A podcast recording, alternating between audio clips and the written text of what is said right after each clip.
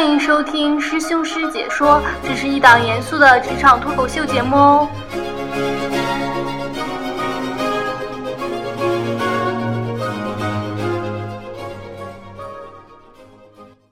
欢迎收听师兄师姐说第三期节目。呃，在做完前两期节目之后呢，我有一个好朋友，他在住院，因为实在是无聊，所以就听了我们的节目，然后就把我狠狠的批判了一顿。他觉得，呃，第一，我的节目呢可能讲太深了，可能不太适合应，就是还没有毕业的同学在听。然后另外一部分呢，这个风格呢可能也有一点太过于严肃了。所以今天呢，这个我的好朋友也是我的同学，他已经。大病初愈了，今天来邀请他来主持这期节目，我呢就打一期酱油吧。然后本期我们邀请到的嘉宾呢，也是一位呃我的以前的同事，然后呢他的身份还挺有意思的，是工作了八年对吧？呃，七年多吧。七年多，从来没有跳过槽。呃，不知道上学时候跳槽算不算？实习的时候？那那不算啦，就是那不算。我觉得应该是我认识唯一一个没有跳过槽的人啊。啊，可能我认识人比较少。然后那个，但是从事的也是一个非常伟大的职业，也是很多现在这个大学生朋友们非常感兴趣的一个职业，是工程师，也可以被称作于程序员，是吗？嗯，对。但程工程师听上去比较高大上一点。嗯，对，软件工程师。嗯，然后那我们的 S 老师吧，我们就不称呼他的大名，也不说他的姓氏了。S 老师，今天我们欢迎。主持人说话吧。啊啊，今天也很高兴能够跟这个苏老师来交流哈。哎，这个泄露了，没关系，没关系，没关系。其实，对，其实说是谁，这都没什么关系。可以剪掉。嗯。然后呃，因为以往其实我们这个做的这个职业，可能跟工程师之间还是存在比较远的这样一个职业上的距离的哈。之前也没有说特别深入的交流过。因此，其实对于这个行业，应该算我们是非常好奇的，但是现在也是非常炙手可热的一个行业。那我相信也会有非常多的这个，就是呃学校里面的同学啊，或者是年轻人，也正在想着要往这个行业里面来进军，可能是现在为数不多的几个热门的行业之一。那么，也想首先就请教一下 S 老师啊，这个作为这个行业里面非常资深的这个从业人员了。您觉得就是说，首先，如果说咱们现在的这个年轻的朋友，或者说应届毕业生想要入这一行，除了专业上有这样的这个能力之外，觉得具有什么样特质的人比较适合来做工程师？从性格上啊，从自己的内在上来说，什么样的人适合做工程师啊？嗯，其实首先就是呃，我可以说一下专业上这个问题。所以我觉得其实并不是说你非要学计算机或者软件工程或者之类的，这样你才可以做工程师。嗯，实际上我认识了很多工程师，包括很多很优秀的工程师，他们都不是这个计算机专业毕业的。但我不是说计算机专业嗯毕业的不如其他专业，不是这个意思。呃，只是说它不是一个最大的一个限制。那我自己也是学数学的，我也不是学计算机的。呃，但是这就学数学的经历吧，就可能给我带来。呃，某些方面的一些好处，但是同时也就是因为不是科班出身的，就可能也有些方面会感计算机专业的同学会差一点，就其实没有太大的关系。嗯，在我看来，就是只要你有一颗工程师的心吧，就是你呃，对于软件啊，对于写程序、写代码感兴趣，啊，能给自己呃能够静下心来写代码，觉得这个东西让你觉得有乐趣，你就可以做，没有什么大不了的。没什么特别的限制，就首先肯定是对这个东西有兴趣。那么，呃，就是你觉得像逻辑，呃，或者说比如像呃创新能力啊，啊，因为我们知道有时候，比如说一个一个事情，它可以用不同的这个程序或者语言去实现。嗯啊，你这条路走不通，可以绕另外一条路。就是你觉得作为一个优秀的工程师，核心的竞争力在哪里？你接触过了，比如说同行里面很优秀的工程师，你觉得？他们是在哪些方面会比其他的同样是工程师的这个同行要突出？呃，那一个优秀的工程师呢，就是呃，我认为他可能最重要的方面就是他的呃，他作为一个职业的工程师这方面来说的话，他最厉害的地方就是他的产出非常的高效。嗯，他的他的产出呢，就是怎么说呢？我们经常听说，呃，一个好的工程师可以顶一百个差的工程师，对吧？就实际情况可能真的是差不多是这样。就是一个优秀的工程师他的产出跟一个平庸的工程师的产出和一个不好的工程师的产出，他们简直就是天差地别。是说他们效率很高吗？嗯，他们不但效率高，然后产出的质量也高。啊，嗯，就是呃，让非常普通的工程师看到就觉得望尘莫及，就只有只有贵的份儿，就是这种感觉。那这个是依赖于他们对于计算机语言的这个就是熟悉的程度呢，还是说是其他的什么？嗯，就是这方面的技能呢，可能分为几个方面。嗯呃，当然有一个方面呢，就是可能我们很难改变的，就是天资聪慧啊这方面。那首先就是不管什么行业来说，聪明的人总是比比不聪明的人学的要快，对不对？纯智商就是纯智商的这个智商碾压，这个没有办法，这个再努力，我自己也想努力变聪明一点，但是可能也没有什么太大的办法。那这是一个一个方面，然后一个方面呢，就是说，嗯、你自己呃在这方面的积累，呃，这个对于可能应届生来说，或者是不是这类专业的人来说，可能这方面是比较差一点。但是我觉得问题不是很大，问题不是很大，因为一方面来说，你可以学嘛，对不对？可以学。啊，另外一方面呢，就我们这个行业，就是你不停的要站在风口浪尖，要超英赶美，对不对？然后你会发现，呃，然后你会发现很多呃看起来就是非常高精尖的技术，然后过几年之后就变得不那么高精尖了。那其实很多人就引以为豪的，我已经编成了五年、六年、七年、八年、九年、十年。那其实他这个十年呢，一个十年的程序员和一个做了十次一年的程序员，其实是非常不一样的。那么对于应届生来说，就是如果自己没有什么特别的方面经验，也不用觉得呃有有什么很大的劣势，这其实不是。那就是照您这么说，因为就是作为我一个门外汉来说，好像感觉程序员最重要的这个赖以赖以谋生的技巧就是去写计算机语言。嗯那么对于非非这个计算机专业毕业的学生来说，呃，您是觉得就是说，哪怕我在入职的时候都还不会写程序也无所谓呃，也不是这样。啊？呃，就是说，嗯，怎么说呢？就是这个应该把这个点画到什么地方呢？那作为一个呃非计算机专业的同学来说哈，就你至少要会一点点写程序，嗯就这样公司才会说招你的时候就知道说让你去做什么事情。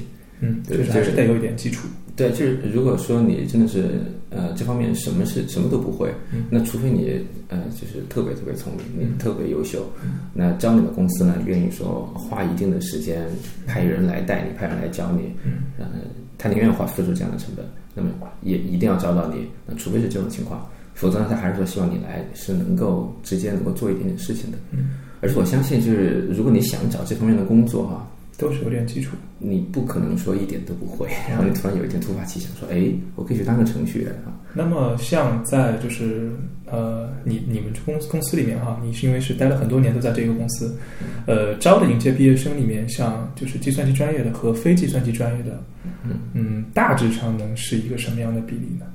呃，应届生计算机专业的会比较多，啊，嗯，会比较占大部分吧，占大部分。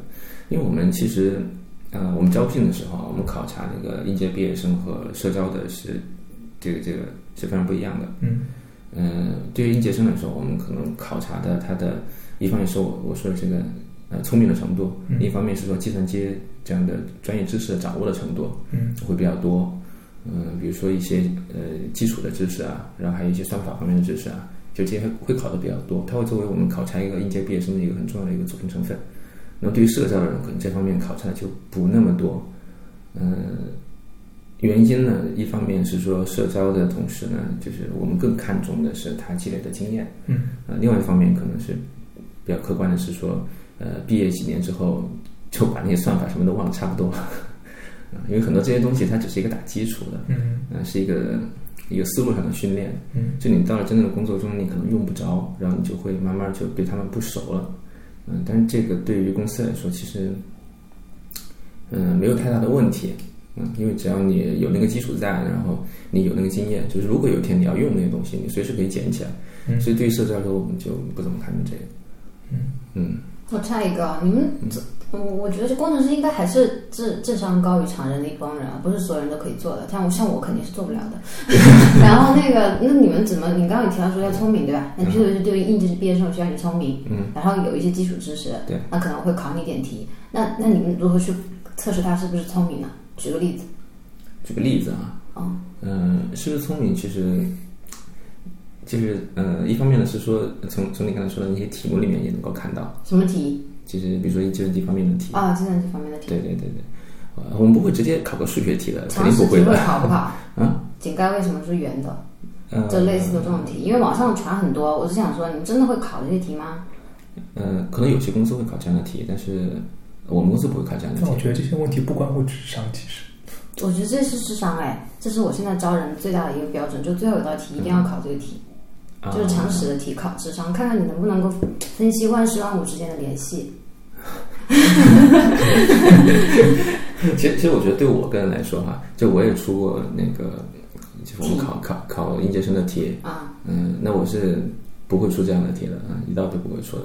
我我会都是出那个针对专业方面的，嗯，会倾向于说考察基础知识啊，跟那个实际的工作会离得稍微远一点的，嗯，比较理论一点的、抽象一点的这样的题。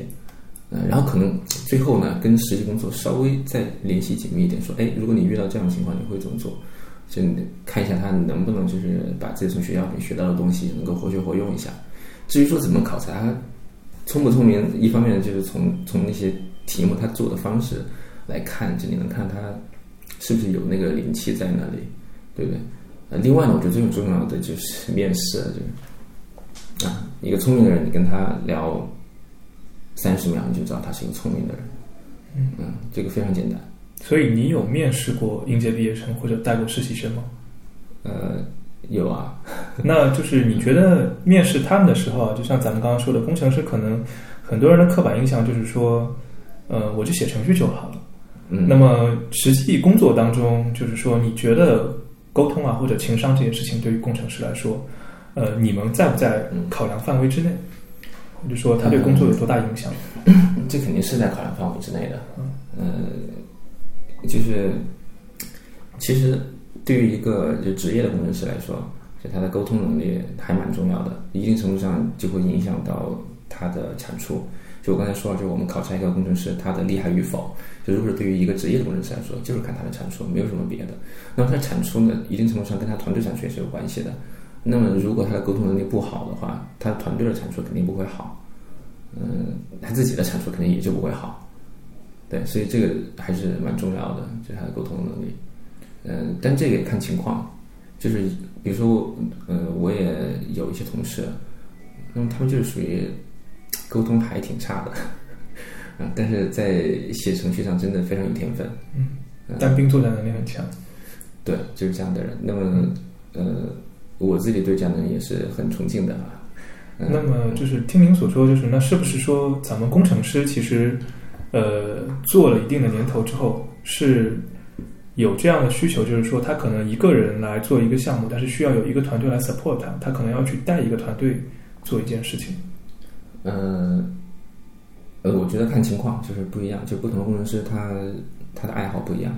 就有的工程师哈，其实他是类似于那种独行侠类型的，他。他最大的愿望就是你给我一大块有挑战的事情，我自己把它做了，那我也不需要人 support。你们给我最大的 support 就是不要来烦我，真的一点都不开玩笑。他他就是这样的。那有的工程师会不一样，那他会觉得团队合作是他的一个很大的一个挑战，也是他自己的能力所长。嗯，那么他会觉得说，哎，我们我们好好的合作一下，然后我跟我的上游和下游都做得非常的顺畅，我们团队一起做出一个非常好的产品，这是他的一个追求。那所以就是在你们业内来看，这两种呃工作的方式都是都是就是 acceptable 的，然后也没有什么优劣之分，是吗？呃，在我看来，呃是这样的，就是有的人啊，嗯，呃他是有那个能力去做独行侠的，呃，然后他也愿意去做这样的事情。那么作为公司来说，可能就是会呃尽可能的给他创造这样的机会。啊，让他自己也做爽了，然后给公司创造的这个价值也很大，对不对？就有这样的机会，那肯定是最好的。那大家皆大欢喜，何乐不为，对吧？你对这样的人，公司也，我觉得在管理上其实也很轻松，也不用怎么去那个他，因为他自己就会督促他自己不停的去把那个事情干好。那还有一些人呢，他自己是有这个心，但是可能能力上会差一点。呃，那对于这样的人，就是呃，公司上来说，就就可能就不是很希望他会这样做，就更希望嗯，就是个性不要那么强，对不对？嗯。OK，反正对于公司来说，就是不管你是一个团队还是一个个人，总之我只关注你的产出，你们把这个嗯任务完成就可以。是这样的，嗯那么其实就是说在，因为我们不太清楚，在这个互联网或者 IT 企业里面，除了工程师之外，还有没有其他的这个技术岗位呢？是说所有的技术类的岗位都通称是工程师是吗？呃，看怎么定义这个技术类的岗位了。就比如说设计师，你也可以说是技术类的岗位。嗯、那写代码的，我们都是统称为工程师。那么在工程师这个大的这个就是职业范畴里面，还有没有细分呢？嗯、有啊，有很多细分的。嗯就比如在我们公司里面啊，呃，软件工程师这一行呢，可能主要分成呃三类吧。就一类我们把它叫做平台工程师，那么他就是去做这个比较底层的 support 的工作。那他的客户，那他的那个需求方呢，其实就是其他的工程师啊。然后第二种我们把它叫做后端产品工程师，那他做的是说，呃，就是大家在 App 上、在网页上看不到的那些东西。嗯，看不到的，但是也有逻辑的那些东西。嗯，那他们是做这些的。然后还有一种叫做前端工程师。嗯，其实我觉得广义上来说，比如说移动开发工程师也可以叫做前端工程师。那么在网页上，呃，做网页的各种交互啊，然后样式啊，就他们也是前端工程师。呃，简单来说，前端工程师做的就是我们大家在用这各种东西的时候能看到的那一部分，对，就是前端工程师做。嗯，所以简单的说可以分成这三类。那么，如果是对于一个比如说快要入行的这个毕业生来说的话，呃，你觉得是早早的能够，或者说有没有必要特别早的去明确说自己呃想要往哪一个方向上发展，还是说其实这这些工程师就是说前端也好，后端也好，平台也好，它也没有特别明确的界限，就是你可以先做着，然后将来也可以 translate transfer 去。呃，实际上它是没有特别明显的界限的，嗯就是在在工作上来说你是可以 transfer 的，啊，这个是没有问题的。呃但是呢，就是根据你自己的个性啊，嗯一般来说你会有一定的倾向。就如果早一点去考虑这个问题，可能会对呃你的成长会好一些。就是比如说，呃，比如说有些工程师啊，就是他自己就是对自己的那种激励，主要在于就写出最棒的程序。就我写的程序一定要比别人的类似的程序要快那么几十毫秒，快那么几百毫秒，那我就牛逼，非常的了不起。对，这个是别人看他的眼光也会 那样。对，那他如果是特别追求这样的成就、这样的成就的啊，这呃，他是这样的激励自己的工程师，那他可能比较适合去做平台的工程师，或者是呢，呃，我们那个后端的产品工程师里面也分为算法工程师和普通的非算法的工程师，那他可能比较适合去做算法的工程师。好奇怪的海点，呃，这个一点都不奇怪，这个这很重要。这很重要 的啊。对，我们不是说工程师改变世界嘛，就是呃，其实很大程度上来说是这些工程师他们做到的，让世界真正改变的。我问一个问题啊，我每天打开那个 Uber，嗯就优优步嘛，嗯，就开机那么慢，是因为他们平台工程师不追求速度吗？还是因为什么其他原因？哦，那这个可能就是有很多客观的原因，比如说网就是慢，我我没有网挺快的，没有网挺快的。还是因为他们本身一启动时候加载的信息太多了。嗯嗯，反正这个就是一个嗯优化的问题吧。这可能不光是技术上解决问题，是产品上解决问题。那很多地方产品就想放很多东西出来，对不对？那技术会告诉他说，你放越多东西，我就越慢。啊那你希望它慢呢，还是希望它多呢？那可能只能取其中一个平衡。也是可以多插很多的广告进去，如果以后。呃，对，所以这样又，所以这样又有一个需求放进来了，对不对？哦，对。那你们接着聊，啊，聊了 聊什么样的人适合什么样的工程对就是师职位，啊，对，追求不一样。啊，对，刚才说的是呃，就是特别追求技术上的这种极限啊，这样的工程师，对不对？然后还有一类哈，我自己认为我是第二类，就是呃，希望说我做出来一个大家都喜欢用的产品，希望我做出来一个就很多人都用，对很多人都有用，最后改变了世界啊这样的产品。对，有这样的追求的工程师其实也不少的，那他们可能更适合去做呃后端产品工程师或者是前端工程师。就尤其是前端工程师，他们呃，通常来说对设计啊什么，就也都特别有追求。这是不是就是我们说的交互？呃，对，交互和视觉吧，就总称在设计里面吧。嗯嗯，对，你怎么用它，它长得怎么样，那都他都希望这些东西是他自己手里做出来的，嗯，做的非常好用，非常好看，让你用了之后过目不忘。那我难道不是设计师应该完成的吗？为什么是工程师应该完成呢？呃，设计师呢，他只能把它想出来。呃，长成什么样，对吧？那最后你怎么怎么把它完成出来，还是工程师做的嘛，对不对？所以，设计师、工程师是一个想法和实现这个想法的哎，对对对，一个配合。对对，是这样的。嗯，但这是前端工程师，就是前端工程师，他会去负责呃实现这个设计师的想法。当然，也不是所有想法都能实现。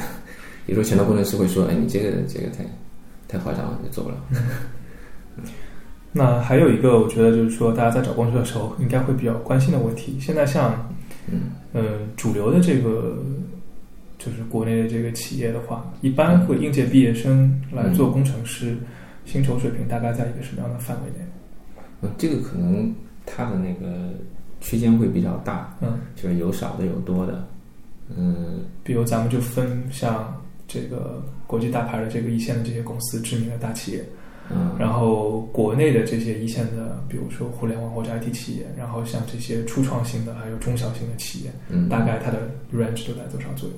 嗯，据我所知啊，就是国内的大公司的话，就是他们差别不会特别大，嗯，就他们对于呃本科生和研究生分别有一个不同的一个一个一个水准，嗯，嗯，可能本科生呃就是会在。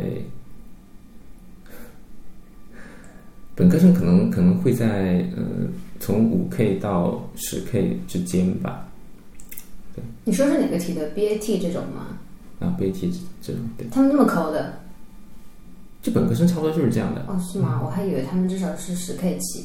呃，研究生基本上就是十 K 起。啊，学历还有一点点歧视。是有一点关系的，对。不过我这个数据已经比较老了，不知道今年什么情况。你是不是以你当年毕业的时候的这个价位来做的参考？差太多了吧？已经有快十年过去了。是这样啊，我又不是 HR，我不关心多少钱。哦，你也不知道你们公司最近招的这个应届生都拿多少吗？呃，我一般其实不是我团队的人，我也不关心。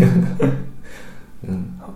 对，那其实就是说，就是应该往后的话，呃，就像你刚刚说的，这个好的工程师跟差的工程师，嗯，差别会很大。那对，相应的，其实工作了几年之后，应该工程师跟工程师之间的这个收入的差距会越来越大。嗯，对，嗯，呃，但是总的来说是这样的，就是说工程师呢，他的呃起薪和一开始的，就是在第一年、第二年的这个涨幅都是比较高的。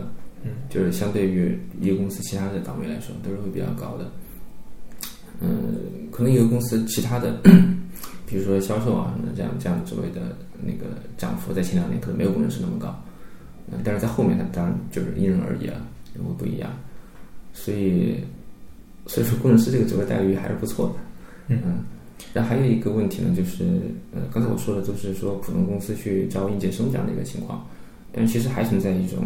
非常不一样的情况就是创业公司，那创业公司他去招，他可能不会招应届生，呃，可能他直接会招，比如有几年工作经验的，那这个招进去的时候，那个薪资差别就更大了，嗯，呃，这个差别的水平，一方面是说跟那个人有关系，另一方面呢，还可能还跟那个创业公司给多少股份和期权有关系，嗯，就是他会，他会跟这个加入的人他的身份有关系。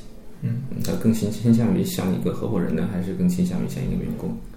对，这个是非常不一样的。但这个对于呃应届生来说，一般没这个问题。嗯，那么像就是说，应届生在校的时候，他如果将来有志要去做一个工程师，除了说学一点呃专业的这个东西啊，包括这个就是程序的这个语言之外的话，还能做些什么可以对他将来的求职能有加分的呢？比如说有没有什么考个证啊，或者说参加了什么比赛啊之类的？呃，其实考证好像没有什么特别，对，就是考证是这样的，就是呃，相对于因为我是在互联网公司做嘛，嗯嗯，对我们来说，我们一般不会去看你考的什么证，啊、只需要看你能做什么，做过什么就可以了。那对于很多其他的，就比如说大家知道有很多嗯思科认证啊、Adobe 的认证啊什么的，那这些在有些公司里面还是会很有用的。嗯，然后在有些大公司里面，比如说你有那个 DBA 的一些认证，也是会很有用的。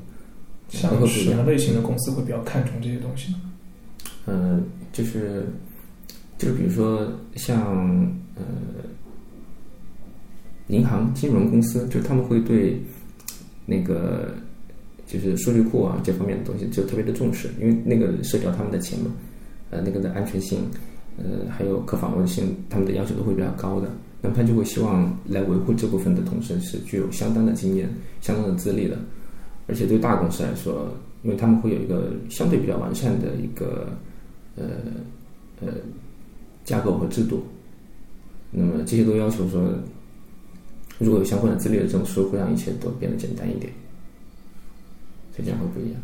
那么就是说，刚刚我也听到你提到，就是说也会有咱们就是做程序员的这个入行了，然后就不是去了 IT 企业和互联网企业，嗯。他就直接比如说到了另外这种实体企业的这个嗯。呃 IT 部门啊，或者嗯，或者是这个 support 部门，对，就是对于像这样这样两种不同的这个职业发展路径，你觉得呃它有什么样的区别？然后对于未来这个这个人的成长会有什么样的影响？嗯，说实话，我个人不是很了解，就是去了其他的非 IT 公司的 IT 部门这样的情况。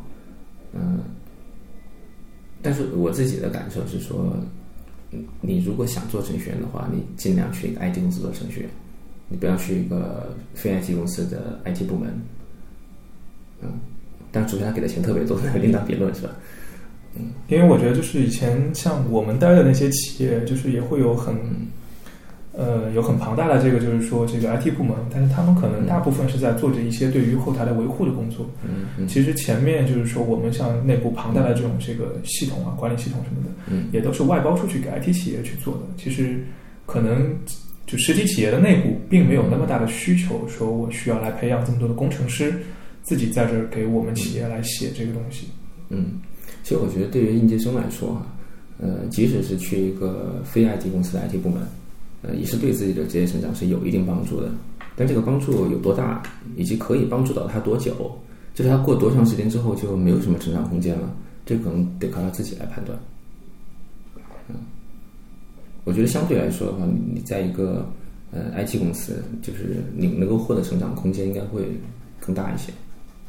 那这个成长，我指的是职业技能上的成长。那么，如果说对于一个现在要求职的，然后想要做工程师的这个毕业生来说，嗯呃，他在选择这个企业的时候，嗯呃，您觉得有哪些就是说需要去考虑、考量的地方？对于一个企业，呃，需要去考量的地方。对嗯嗯，我觉得对于一份工程师的工作啊，这一份工程师的工作能够带给你什么呢？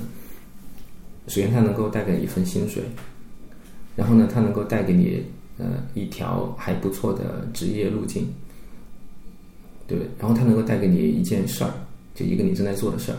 那么这三个东西，我觉得是就是代表这份工作能给你的三个价值。但这三个东西，呃，对每个人来说，它这个价值的排序可能是不一样的。那比如对我来说，我觉得那件事儿可能还蛮重要的。就如果让我去做一个我不是很认同的东西的话，可能你给我很多钱，我也不一定愿意吧，对吧？做着心里不开心，嗯。然后呢，呃，你比如说，呃，给的钱，那这个也挺重要的，对不对？那薪水肯定是越高大家越开心嘛，尤其是对于刚毕业同学来说。然后可能还有一点就是这个呃你的职业的问题，嗯嗯，其实做我们工程师的话，可能你的职业路线还是会有很不一样的发展的这这个路径的。就有的人会成长为技术专家这样的一个路径，可能比如说比较学术、比较倾向于研究的这样的人，可能会走技术专家的路线。然后另外呢，可能会走技术管理的路线，嗯，还可能就是从技术直接就转走了，去做产品经理啊，或者去做运营啊，去做销售啊，去做老板啊都有，对不对？那所以你想走什么样的路线，呃，和那个公司能够带给你走什么样路线的机会，那么这是这是这个因素。那其实这几几个因素，我觉得很难说是哪个比哪个更重要吧。这可能对于每个人来说是不一样的。嗯，所以那就是说，其实咱们撇开首先这个经济的经济的角度说，这个给多少钱啊？那可能比较重要的是说，你要去判断这个公司在做的这件事情跟你自己的兴趣是不是相投。虽然可能听上去都是写程序，嗯嗯。嗯，但是不同的公司，比如说在做什么样的产品，然后呃，在发展什么样的业务，跟后台的这个就是说工程师，我们总觉得工程师在后台啊，就是说跟工程师其实嗯。呃关系还挺密切的。对，是这样。嗯呃，其实很多工程师会有这样的困扰，就是他们在入职之前呢，就感觉哎，这个公司也挺高大上的，嗯、产品呢看起来也挺高大上的，然后进去之后一做事儿，发现不是那么回事儿。嗯、不是那么回事儿的主要的这个抱怨的来源呢，就是做事情的方式，嗯，和做自己负责的那部分具体的事情，不是自己所想象的那样，嗯、然后就会觉得很郁闷，说哎呀我。我呃我是工程师啊，就是我就想写程序，你让我好好的去发挥我的作用什么，这样有什么不好呢？为什么整天要跟我为难？一会儿改改这个，一会儿改改那个，呃，让我做的也不是想做的事儿，然后需求也经常改，功能也经常砍，人事也经常变动。这个时候就是，我觉得对于应届毕业生来说，就你需要意识到说，呃，你想成为一个优秀的工程师的这个愿望。跟你想成为一个专业的职业的工程师的这个愿望，就他们是有重叠，但是不完全一致的。对，呃，你可以追求他们重叠的部分越大越好，这是肯定的。但是你不能期望他们一定是完全一样的。所以，所以这就是我为什么强调说，我觉得那件事情，嗯、我认同特别重要。就是在你在工作当中遇到其他的纷扰的时候，你对这件事情的执着可以支撑你继续走下去。忍了，嗯，就那件事情对我来说会，呃，一方面是公司的事情，一方面也是我自己的事情。嗯对我的那个归属感、拥有感会比较强。对，那那我自己做起来心里会愉快一些。对嗯，而且对于我来说，如果那个事情让我愉快的话，那我自己在呃这个事情中所获得的职业的成长也会更大一些。那我很难想象，连我做一个我不喜欢的事情，我还从中得到什么成长？不会，很难的。